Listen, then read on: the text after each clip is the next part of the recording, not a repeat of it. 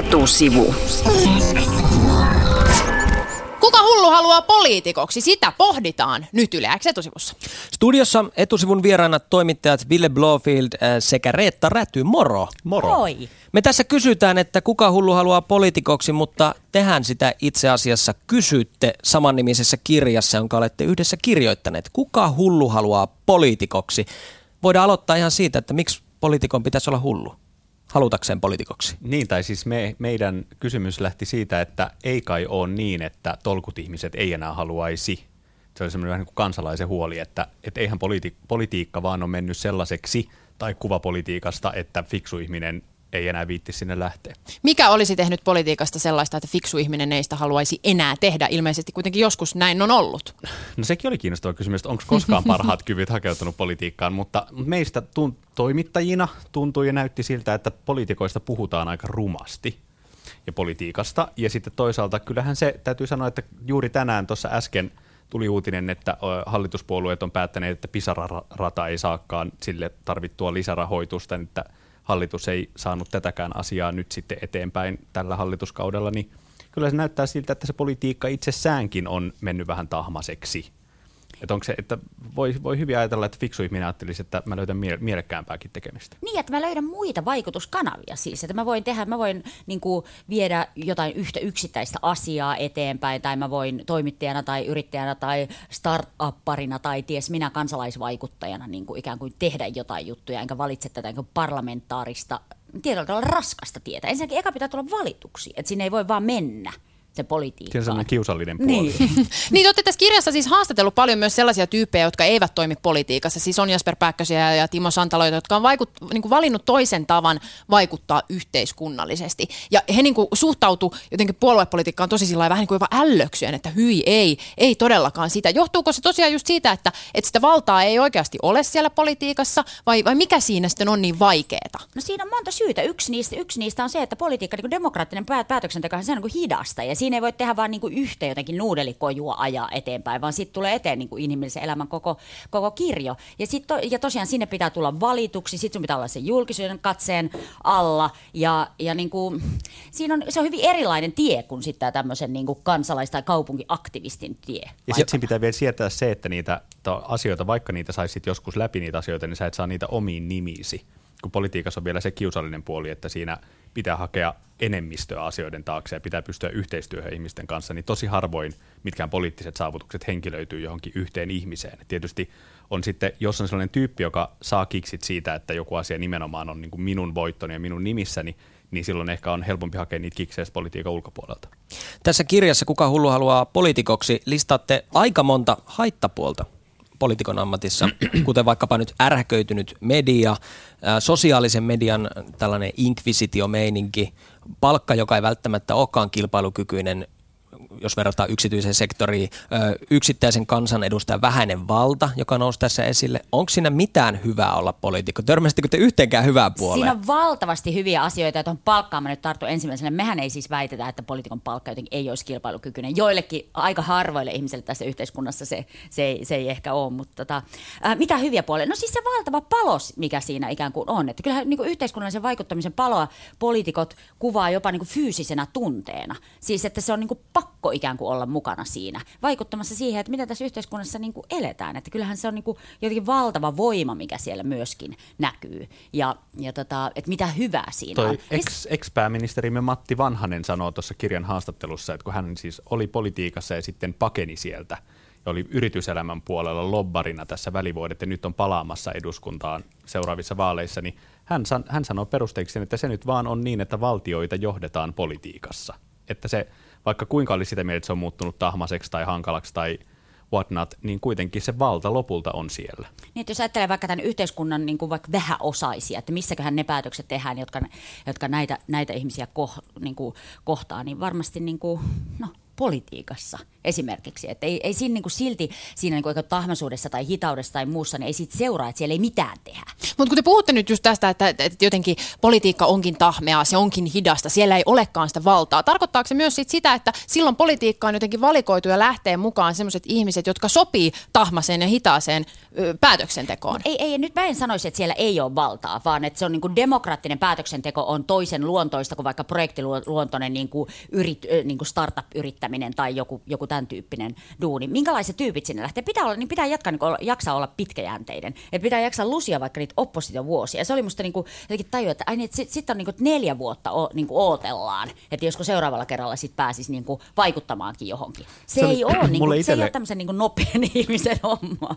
Niin, niin ja sit se nopea ihminen turhautuu siellä. Hmm. Se, mutta siis mulla oli itselle jotenkin semmoinen silmiä avaava hetki se, kun yksi viimeisistä haastatteluista, jota kirjan tehtiin, oli Tarja Halosen kanssa haastattelu, jossa ideana oli niin kysyä, että no oliko se sitten sen arvosta, että laittoi koko työuransa politiikan hoitamiseen kun meillä on tässä haasteltu myös paljon näitä nuorempia turhautuneita poliitikkoja. Ja sitten me Haloselle kerrottiin näitä nuorempien poliitikkojen turhautumisen aiheita ja just tämä, että kun ne kokee, että eduskunnassa asiat on niin hitaita ja ei saa yksin päättää mistä ja näin, tai ei saa näin, niin Halonen kuunteli sitä vähän silleen, niin kuin, että juu, aha, vähän niin kuin silleen, että vähän erikoiselta kuulostaa ja sitten sanoi, että mutta toihan on juuri demokratian idea – vähän niin kuin poikaset ja tyttöset. Että tämä on rakennettu tämä järjestelmä juuri sellaiseksi, että yksi halonen yksin ei saa päättää asioista. Että se varmaan niin kuin mä, mun oma ajatus sitten tuon kirjan kirjoittamisen jälkeen oli se, että mä toivoisin, että politiikkaan hakeutuisi hyvät kyvyt ja tolkut ihmiset, mutta myös sellaiset, joiden luonne kestää sen, että ne prosessit on hitaita. 1900-luvun alussa kansanedustajat ei saanut juurikaan edes palkkaa sitä hommasta, vaan se oli tällainen kutsumustyö. Eikö politiikan pitäisi tällaisessa edustuksellisessa demokratiassa ollakin nimenomaan sellainen kutsumustyö? Minkä takia sen edes pitäisi olla sellainen työ, että parhaat kyvyt, parhaat opportunistit, jotka haluaa tienata rahaa sillä ja saada itselleen valtaa, pääsisivät sinne? Se, se on tosi hyvä kysymys. Siis o, politiikka on ammattimaistunut, eli siitä on tullut niin kuin, työmäisempi sekä ihan ajankäytön kannalta, että sitten niin kuin, ikään kuin substanssikysymykset on niin laajoja. Mutta faktisesti kyllä siihen liittyy niin kuin, ikään kuin se fiilis, mitä sä tuossa kuvailet. Että se on niin kuin, ei, ei sinne jotenkin, sehän miltä se nyt kuulostaa, tämmöinen niin valistuneet itsevaltiaat ryhmänä siellä. Eihän se ole idea. Mehän, kuka on paras kyky kenellekin? Eihän niin paras kyky erityyppisten ihmisten asioita ajamaan, niin on, ne on varmaan hyvin erityyppisiä ne kyvyt. Asiantuntijat sanoo, että, että EU-hun liittyminen olisi suuri muutos. Kyllä, että siis kansanedustajien työ oli ammattimaistunut jo joskus ehkä 50-luvulla viimeistään Suomessa, mutta että EU-hun liittyminen olisi suuri muutos, jonka jälkeen lainsäädäntö työ on vaikeutunut ja siitä on, tullut, siitä on tullut niin paljon enemmän ja se on kansainvälistynyt, että se niin kuin, että on oikeasti, voi sanoa, että se kansanedustajien lainsäätäjän työ on ihan oikea ammatti, jos, joka pitää osata. Etusivun studiossa toimittajat ja kirjailijat Ville Blofield ja Reetta Räty, jotka ovat olleet kirjoittamassa, tai siis ovat kirjoittaneet kirjan Kuka hullu haluaa poliitikoksi. Se on tehty nyt, se on ilmestynyt se on ja tässä. ulkona jo. Yleäks. Meidän studiossa on Tungosta. Täällä on Reetta ja Henkka ja sitten täällä on toimittajat ja kirjailijat Ville Blofield ja Reetta Räty, jotka ovat kirjoittaneet kirjan Kuka hullu haluaa poliitikoksi. Ja siitä puhutaan etusivussa nyt. Moro. Kirja on varsin mediakriittinen, tai siinä käsitellään paljon median ja politiikan suhdetta. Onko totta, tai onko totta, mutta että onko sen teidän mielestä näin, että media on ärhäköitynyt ja se myös aiheuttaa sen kysymyksen pintaan nostamisen, että kuka hullu haluaa poliitikoksi? Toi, niin, me ollaan itse Reetan kanssa toimittajia, että sillä tavalla ehkä tämä näkökulma, mikä sitten tuli sieltä poliitikoilta, niin on kirjassamme itse kriittinen, että me tietysti kun kuunneltiin sitten näitä poliitikkojen kokemuksia, niin kyllä siinä tuli sellainen fiilis, kyllä mä monta kertaa tunsin semmoista pientä pistoa. En ehkä, tietenkään mä en ole samaa mieltä kaikista niistä asioista, mitä ne poliitikot sanoo, mutta että en mä heidän kokemuksiaan voi vähätellä. Että jos, jos he ko- kokevat, että, että jutut, joita heistä kirjoitetaan, on asiattomia tai kohdistuu väärin asioihin tai on loukkaavia, niin kyllä meidän toimittajana pitää pystyä tämä kokemus kuulemaan ja niin kuin ottamaan se palautteena ainakin, pohtimaan sitä. Niin, oli se lukijanakin hirveän ravisuttavaa lukea hyvin henkilökohtaisia tarinoita siitä, miten, miten jotenkin pahalta se tuntuu, kun joutuu julkisen nöyryytyksen kohteeksi. Ja, ja te toitte siinä esiin, että siinä on joku tämmöinen näkemysero myös, vaikka mediakohuissa, mitä poliitikkoja, jotka poliitikkoja koskee, niin poliitikko saattaa kokea, että, että tota, tässä on kyse yksityisyyden rajojen rikkomisesta, ja toimittajat sanovat, että, että hei, tässä on kyse uutisesta. Jos tämä katsantokanta on näin erilainen näillä osapuolilla, niin onko median ja poli- poliitikkojen niin suhde jossain kriisissä tai pattitilanteessa? Ei ole kriisissä eikä pattitilanteessa. Niitä niiden tietyllä tavalla kuuluukin olla toisella puolella. Et musta se on ihan niin kuin terve yhteiskunta, jossa poliitikot ja toimittajat ovat niin kuin eri puolella pöytää ja ja tota, että se ei ole, niin kuin, ei ole kriisissä. Ja suomalainen media on edelleen, niin kuin, jos ei kilttiä, niin ainakin aika kohtuullista. Mutta sitten on olemassa niin kuin, tavallaan erikseen nämä, just niin kuin viittasit, tämä yhteis, niin kuin kuin yksityiselämän kohut ja sitten nämä yhteiskunnalliset kysymykset. Ja, ja tässä niin kuin, haetaan selvästikin jotain, jotain rajaa, että se tuntuu erityisen kohtuuttomalta, että jos niin kuin, ihminen kokee, että tämä ei liity mitenkään mun duuniin. Ja siitä ehkä on niin kuin, pientä erimielisyyttä, että, että toimittaja voi ajatella, että se minkälainen ihminen ylipäätään on, niin se on ihmisenä semmoinen ja myös poliitikkona semmoinen. Senpä takia se kuuluu ikään kuin julkisuuden piiriin, mitä ikinä se on tehnyt. Et... Mutta, mutta siitä taas toi on semmoinen asia, mitä mä kansalaisena vähän, missä mulla syttyy semmoinen oma huoli, että, että jos käy niin, että me odotetaan, siis me kerrotaan näiden poliitikkojen yksityiselämän vaikka hairahduksista tai jostain semmoisesta yksityiselämän moraalivalinnoista – niin, niin sen takia julkisuudessa niin kuin käsitellään niitä laajasti, että se kertoo siitä, minkälaisia päätöksentekijöitä he ovat. Niin sitten se saattaa aiheuttaa sen, että, sinne, että kuka enää niin viitsii lähteä, kuka on valmis laittamaan oman elämänsä semmoisen luupin alle. Ja silloin mulla kansalaisena herää semmoinen niin pelko, että toivottavasti ei käy siis niin, että meidän laeista on päättämässä semmoisia pelkkiä partiopoikia. Niin, jotka, vain se, niin, tai vain semmoisia tyyppejä, jotka ovat valmiita ottamaan sen kaiken julkisuuden. Niin, joko, joko tämmöisiä niin kuin, niin kuin tefloneita. Niin, joko tefloneita, jotain niin koske mikään. Jotka ehkä saa jopa kiksit jostain seiskajulkisuudesta. Tai sitten se toinen vaihtoehto on semmoinen, siis varmasti on ihmisiä, jotka, jotka kokevat, että heidän elämässään ei ole mitään semmoista, mikä nyt pitäisi olla hirvittävän yksityistä. No mitä pitää tehdä? Jättää klikkaamatta vai pitääkö median ottaa askelia taaksepäin ja lopettaa semmoista uutisten tekeminen? Mikä se on se teidän lääke tähän? Toi, no, jos pystyy käymään edes sen Kelan mielessä, että kestäisikö mun elämä tota tarkastelua, niin musta se on jo niin kuin hyvä keskustelu. Mä sanoisin, että mun elämä ei ainakaan kestäisi. M- mutta onko sillä todella niin paljon vaikutusta? Esimerkiksi Ilkka Kanerva on aika monet kohut läpikäynyt mies, on tekstiviestejä vaikka mitä. Hän on silti edelleen siellä eduskunnassa. Hänet on äänestetty sinne uudelleen. Ainakaan kansalaisiin se ei ole vaikuttanut että mitä lehdissä on kirjoiteltu? Tätähän me, me, meidän niin analyysihän oli se, oli se, että mitä jos niin toimittajat on moralisteja ja kansalaiset kyllä kestää niin kuin muitakin kuin partiolaisia.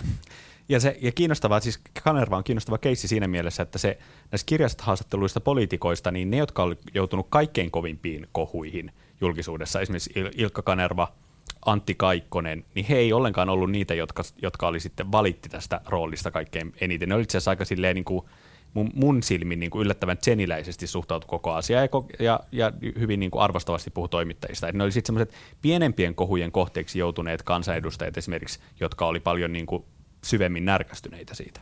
Onko teidän suhde poliitikkoihin muuttunut tämän kirjan kirjoittamisen jälkeen? Siis tunnetteko te enemmän syy, niin kuin vaikka sääliä tai sympatiaa poliitikkoja en, kohtaan? En tunne sääliä, mutta on suhde muuttunut. Millä tavalla?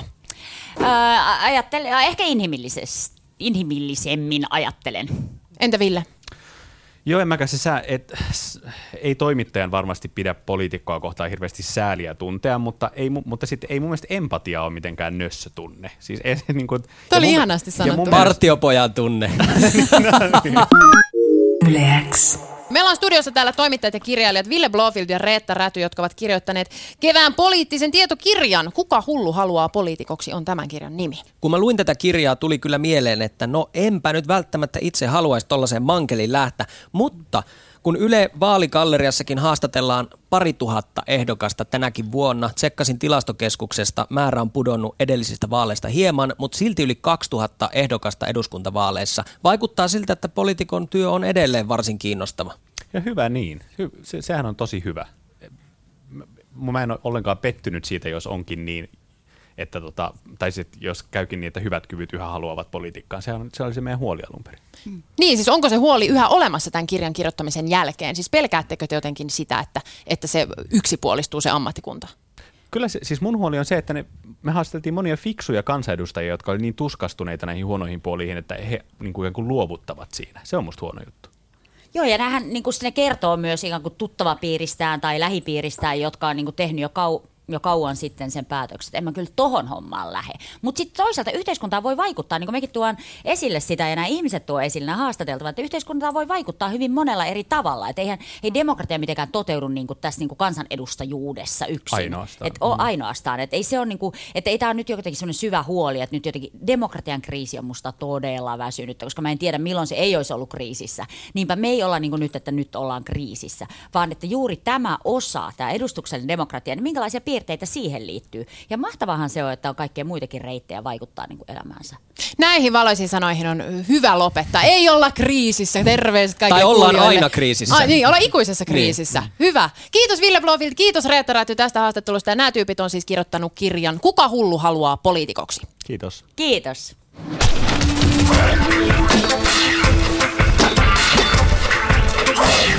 Etusivu.